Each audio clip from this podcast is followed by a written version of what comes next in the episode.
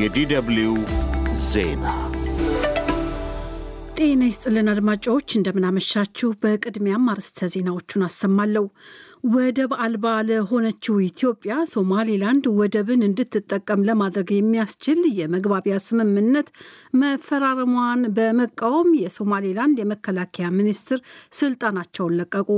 ጅቡቲ በበኩሏ የኢትዮጵያና ሶማሊያ የጀመሩትን ቁርቁስ በኢትዮጵያ በውይይት እንዲፈቱ ጥሪ አቀርባለች። የኦሮሞ ነጻነት ሰራዊት ጠቅላይ ሚኒስትር አብይ አህመድ ከሶማሌላንድ ጋር አወዛጋቢ የወደብ ስምምነት በመፈረም በአፍሪቃ ቀንድ ተጨማሪ አለመረጋጋት እንዲቀሰቀስ ዳርገዋል ሲል ከሰሰ። የ78 ዓመቱ ታዋቂው የቀድሞ የጀርመን የእግር ኳስ ንጉሥ ከዚህ ዓለም በሞት መለየቱን ተከትሎ ከዓለም ዙሪያ የሚደርሰው የሐዘን መግለጫ እንደቀጠለ ነው። ዜናው በዝርዝር ወደብ አልባ ለሆነችው ኢትዮጵያ ሶማሌላንድ ወደብን እንድትጠቀም የሚያስችል የመግባቢያ ስምምነት መፈረሟን በመቃወም የሶማሌላንድ የመከላከያ ሚኒስትር ስልጣናቸውን ለቀቁ። አሶሺየትድ ፕሬስ የሶማሌላንድ ቴሌቪዥን ላይ የተካሄደ ቃለ ምልልስን ዋቢ አድርጎ እንደዘገበው የሀገሪቱ መከላከያ ሚኒስትር አብዲ ቃኒ መሐመድ አቲ ኢትዮጵያ አንደኛ ጠላታችን ሆና ትቀጥላለች ብለዋል። ሶማሊያ በበኩሏ የሶማሌላንድ እርምጃ የሉዓላዊነቴ ስጋት ነው ስትል መቃወሟ ይታወቃል። ከሶስት አስርት ዓመታት በፊት ከሶማሌ የተለየችው ሶማሌላንድ ነጻ ሀገር ነኝ ስትል ብታወጅም እስካሁን ዓለም አቀፍ እውቅናን አለማግኘቷ ይታወቃል።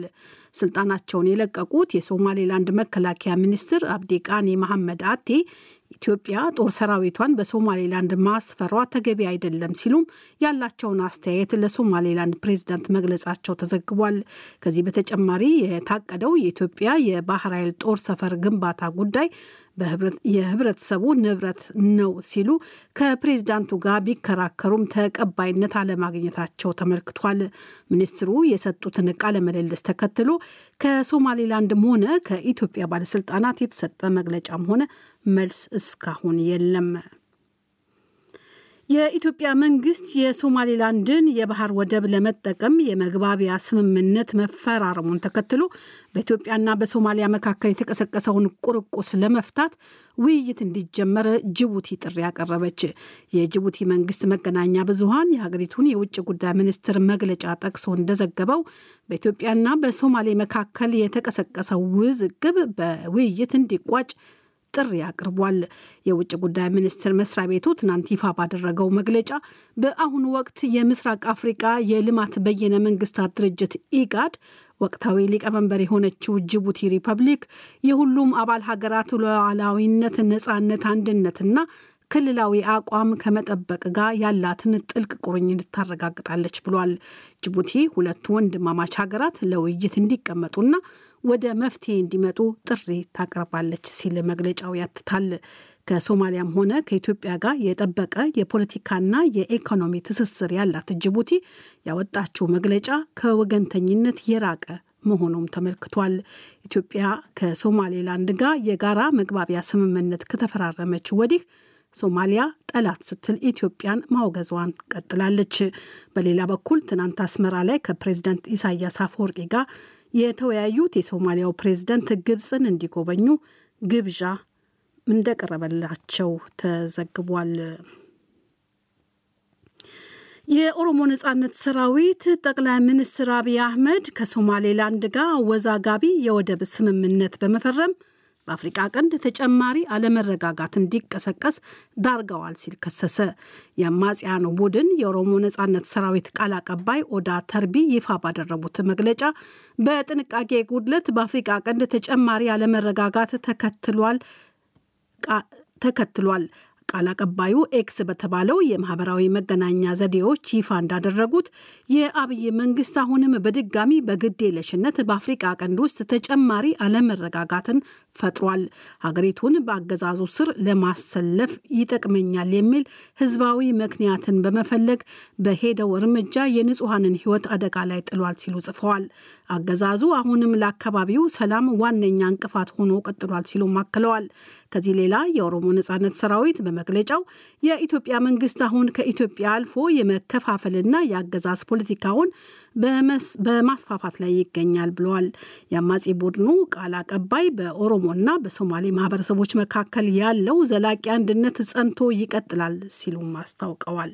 አድማጮች በመከታተል ላይ ያላችሁት ከዶቸ ቬለ በቀጥታ የሚሰራጨውን የምሽቱን የዓለም ዋና ዋና ዜናዎች ነው።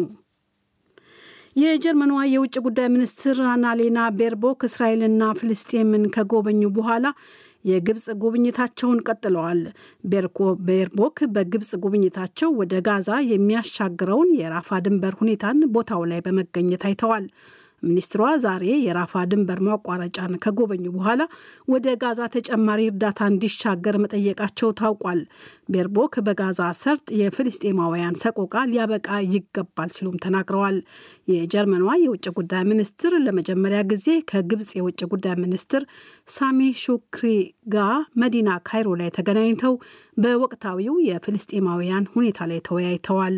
ባለስልጣናቱ የእስራኤል ሐማስ ጦርነት ካበቃ በኋላ ጉዳዩ ወደ ሁለት መንግስታት መፍትሄ ሊያመራ በሚችልበት ጉዳይ ላይ መወያየታቸው ታውቋል። ግብፅ በእስራኤል ሐማስ ግጭት ውስጥ ራሷን እንደ አስታራቂ መመልከቷም ተዘግቧል።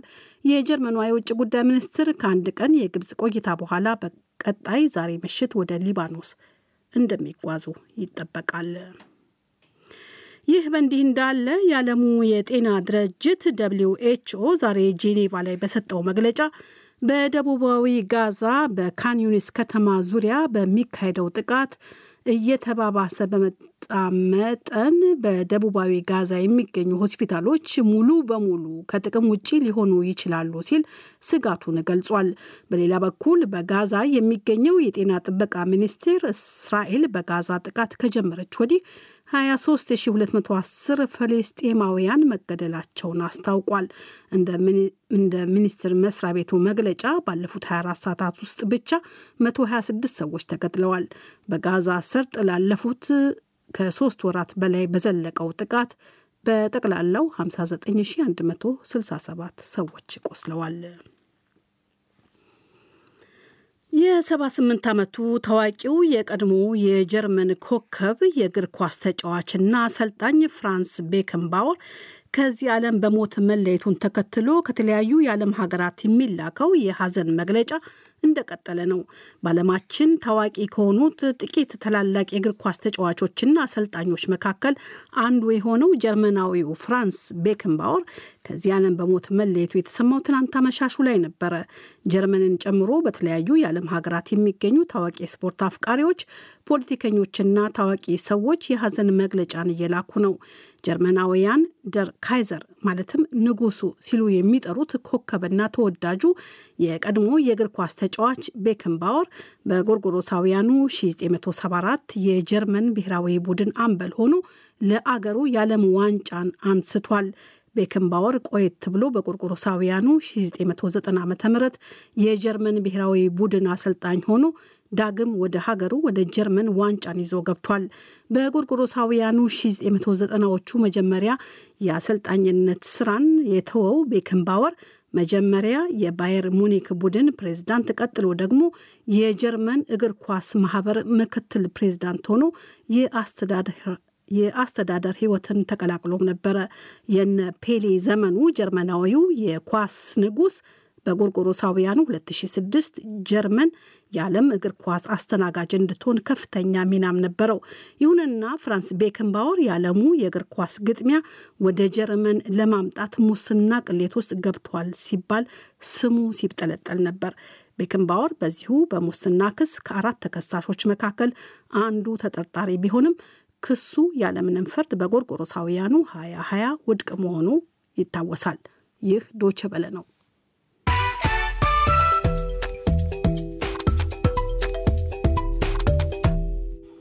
ከዶቸ በላይ የምሽቱን የዓለም ዋና ዋና ዜናዎች ለማብቃት ርዕሰ ዜናዎቹን በድጋሚ አሰማለሁ። ወደብ አልባ ለሆነችው ኢትዮጵያ ሶማሌላንድ ወደብን እንድትጠቀም ለማድረግ የሚያስችል የመግባቢያ ስምምነት መፈራረሟን በመቃወም የሶማሌላንድ የመከላከያ ሚኒስትር ስልጣናቸውን ለቀቁ። ጅቡቲ በበኩሏ የኢትዮጵያና ሶማሊያ የጀመሩትን ቁርቁስ በውይይት እንዲፈቱ ጥሪ አቅርባለች።